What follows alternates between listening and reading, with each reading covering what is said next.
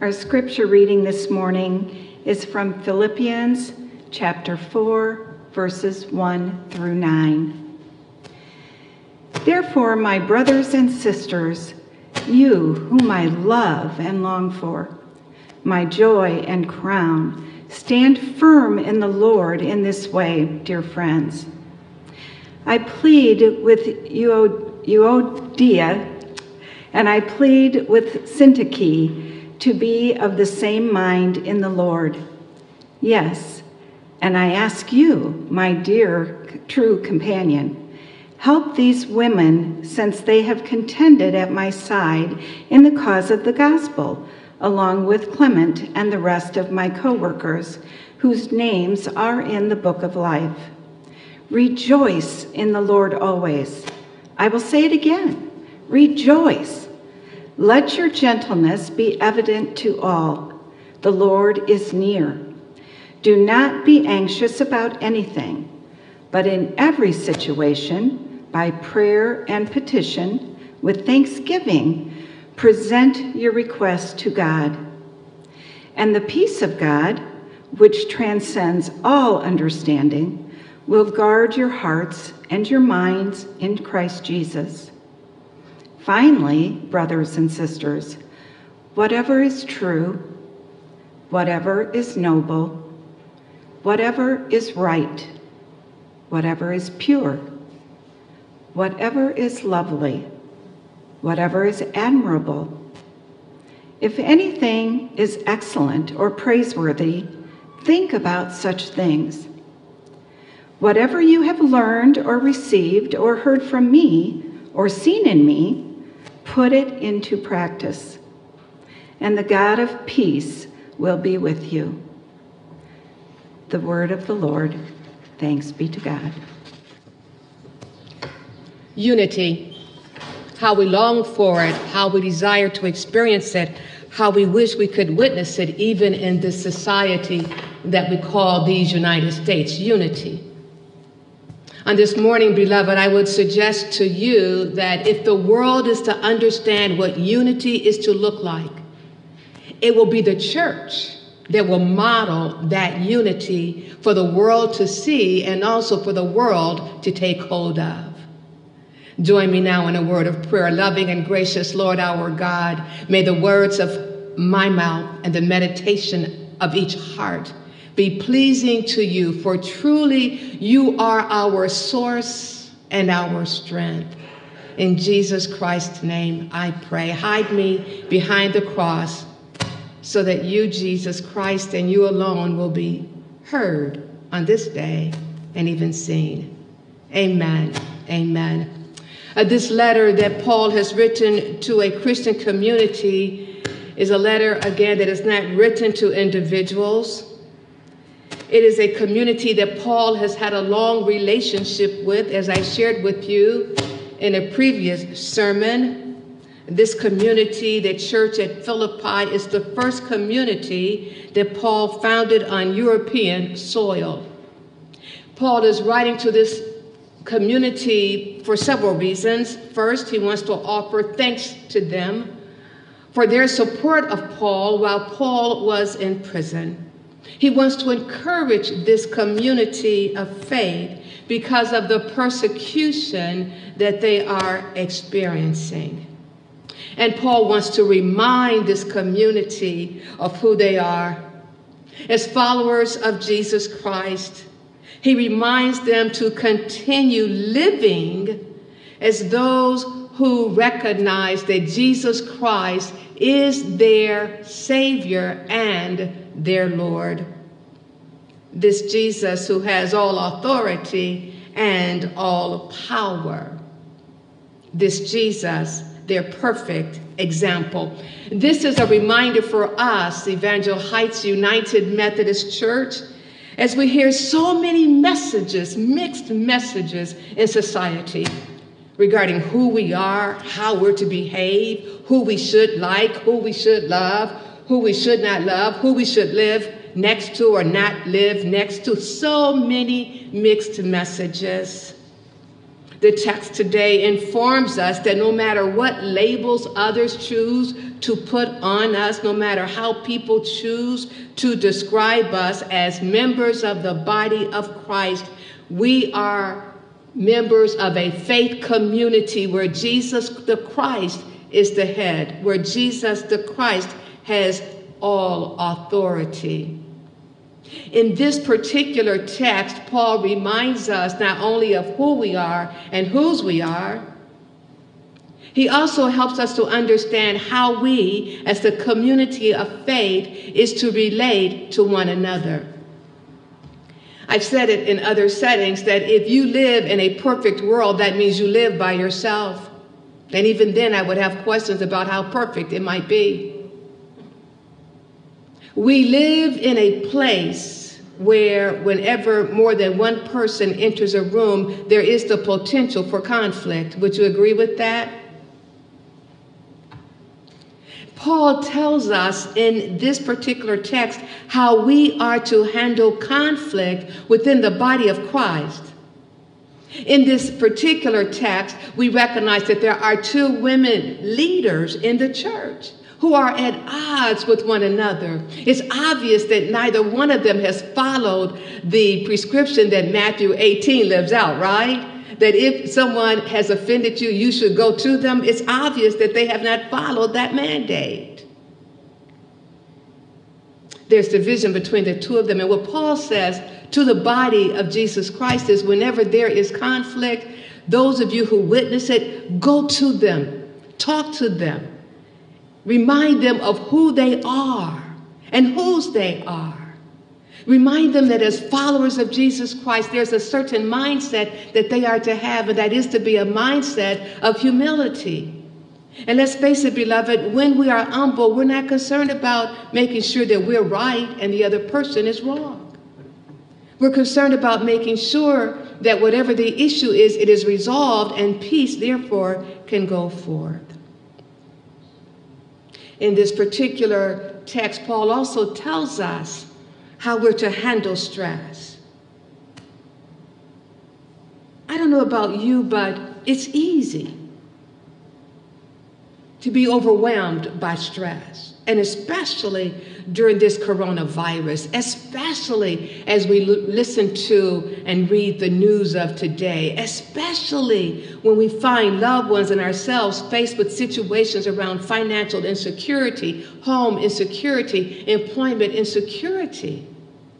It's easy, it's easy, it's easy to become overwhelmed by stress.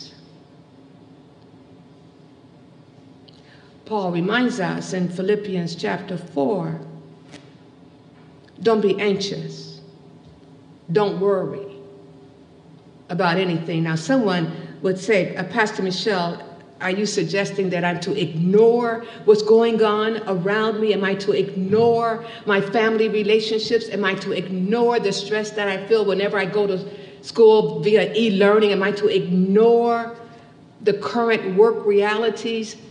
No. No. No, Paul is not calling us to be oblivious to what is going on around us. No, Paul is reminding us of how we are to address those issues that come into our lives, those issues that have the potential of taking our focus off of where it needs to be. Paul says to us, when life comes into your world, when life presents you with situations that can be overwhelming, what you are to do is to stop. Turn not to the situation, turn not to the people who are closest to you, but turn to God. Keep in mind now, Paul is saying to the audience, the community of faith of Philippi, be anxious for nothing, but in all things, underline all, in all things, through prayer and supplication, make your petitions known with thanksgiving. So Paul is telling them, one, I want you to pray. I want you to talk to God about what's going on. And as you share with God your concerns, Thank God. Thank God. Now, let me pause right there. Paul is in prison while he's writing. Paul is writing to a group of people who are not experiencing the comfort of life. He's writing to individuals who are probably poor, most of them were, many were slaves, and few had the means of security that many of us may experience as security today. And yet he says to them, through prayer and supplication with thanksgiving, make your petitions known to God. So, one, turn to God. Two, talk to God. Lay it all out. Hold nothing back. And three, thank God. Pastor Michelle, what do you mean, thank God? I just told God what's going on in my, on my mind, in my world. Yes, thank God. Thank God because what you are saying to God is, I'm trusting you to handle this situation that I'm worried about, that I'm anxious about, that I cannot sleep at night because of. I'm trusting you to address it because it's too big for me. I can't handle it. I'm trusting you to answer this petition, to answer this request, knowing that the way that you will answer it will be the best for me, will be the best for the situation. Because your best, Holy God, is always motivated by your love for me. Paul is writing from a prison facing capital charges. And he says, Don't be anxious. Because Paul knows that when we are anxious, whatever the problem is, it looms up larger than our understanding of who God is. When we become anxious, when we worry, we lose sight of the awesome, powerful God and the fact that God is able to do exceedingly and abundantly more than we can even ask, imagine, or think. When we worry, we keep God from doing what God longs to do, and that is to show God's faithfulness to us. Yes. Yes, Paul says, don't don't, don't, don't worry. Don't be anxious. Turn from your situation and turn to God. Turn to God, talk to God, and trust God. Trust God to handle the situation in the way that is best for you because God loves you. Now, I will, I will just tell you, and there are many of you in this sanctuary today, and those of you who are watching us via live stream or even listening to us, you will attest to what I'm about to say. There are times that in the midst of the situation that appeared to be overwhelming, and I gave it to God. I did not know how God was going to answer it, but this is what I did experience. And this is what Paul says in the text today. When you turn to God, when you talk to God, when you trust God for the situation, God will do what? God will bless us with God's peace. And this is the peace. I'll tell you, the world can't figure it out. It doesn't make sense. This peace. That even in the midst of the storm, we can say, Lord, I trust you. This peace. Even in the midst of the situation that would want to cause us to lose sight. Even in the midst of that situation, we can experience God's peace. I, I, I come from a tradition that um, on a Sunday morning, and, and it may be a tradition that some of you are familiar with. Years ago, during the worship service, people would stand up and testify. Today, we can call them glory sightings of what God had done for them in their life over the past week. And when people would hear the testimonies, they would automatically be encouraged because they knew, well, now if God did that for Sister Joy, and God is no respecter of persons, then, then God can do that for me. We don't necessarily offer up testimonies today, but for many of us, we have prayer partners. And when we hear how God has moved in the lives of our prayer partners regarding situations that have just been insurmountable, situations that would have caused some people to go home, shut the door, climb up into their beds, pull the covers over their heads, and just be there. We've heard how God intervened. And before the intervention was materialized, God blessed the person with peace. I have a dear prayer partner. We've been prayer partners for 30 plus years. And, and honestly, the stories that she tells about how God has intervened in her life regarding loved ones, and I'll just share this with you, not, not divulging any confidentiality. But recently we were talking and she was she was facing a new crisis regarding a loved one, and, and this was her comment. She said, I just told the Lord, now Lord, I'm trusting you for this situation. I've trusted you in the past, and I'm trusting you for this. And then she went on to say, and Michelle, I'm not going to be concerned about it. I'm not, I'm not going to worry about it. I've given it to the Lord. Paul says to us, trust God. You see, as we, as we trust God, we discover more and more just who God is. We discover that God is not sitting out there somewhere waiting for us to mess up, make a mistake, and then say, You're wrong. No, we're discovering as we trust God that God does love us. God does want the best for us.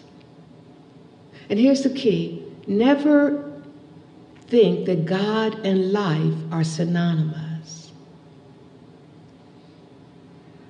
God and life are not synonymous. God is good. Life is sometimes fair and sometimes life is not fair. But God is always good. So let me bring closer to our time as you read chapter 4 we see that Paul reminds us again of who we are and how we are to live as the community of faith where Jesus the Christ is our Lord. Jesus Christ has the authority within this community of faith, known as the church at Philippi, within this community of faith, known as Evangel Heights United Methodist Church. Jesus Christ is Lord. He has ultimate authority. I've said to you before that as followers of Jesus Christ, we, we do have two citizens, we have dual citizenship. Yes, we, we are citizens of these United States. We're also citizens of the kingdom, and we will abide by the laws of both until what until the citizens of this world, the citizens of the laws of these United States contradict the laws of the kingdom of God. And then there is no question. We will always be obedient to the laws of the kingdom of God. So Paul finally says to this, to this body, whatever you do, think on those matters that breathe life into your life and the lives of others. Whatever is true, whatever is noble. Uh, today, people are looking at and reading about that that is not life giving, it's life taking. If you were to ask me, Pastor Michelle, what's a, what's a quick way of discovering if what I'm reading and, and what I'm seeing is life giving or life taking or not? What's your litmus test? Well, I have a basic litmus test, and of course, there are other litmus tests you can follow, but, but here's my litmus test Does it build up? Does it strengthen? Does it encourage? That's life giving. Or does it demean? Does it demonize? That's life taking. What we see, what we hear, what we speak should build up, encourage, be life giving.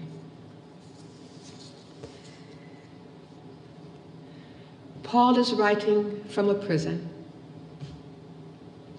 He's writing to a community of faith. And he reminds them of who they are, how to address conflict, what to do about worry and anxiety, and how to remain focused. I'm not oblivious to the fact that in Louisiana we have residents who've been hit by two hurricanes. I'm not oblivious to the fact that in these United States, domestic terrorism is on the rise. I'm not oblivious to the fact that we have educational systems that are not producing quality education. I'm not oblivious to the fact that we have healthcare systems that do not treat all people fairly. I'm not oblivious to that fact. And I would say to you, as the body of Jesus Christ, as the community of faith known as Evangel Heights United Methodist Church, we are called to address those issues. How do we address them? We address them as a community that recognizes that Jesus Christ is Lord in full authority we address those communities by recognizing that together, as we address any conflicts that come up, we further strengthen the health of this community of faith. We address those issues by being reminded as a community that whatever would distract us from those issues, we are to talk to God about them and trust God for them. As we look at those issues, we are to be reminded as a community of faith that if there is to be hope for this world, where there is domestic terrorism, where there are inferior educational systems, where there are disparities when it comes to health care, it is the church, this community of faith in particular, and the community of faith of Jesus Christ in general that will answer that call and address those issues. And we will do that because we are living out what it means to be a community of faith that is united. Let us pray. We give you thanks, O Lord, for reminding us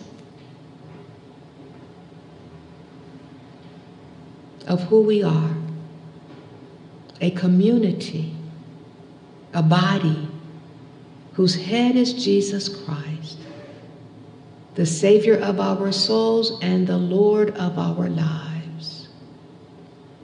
May we continue to go forth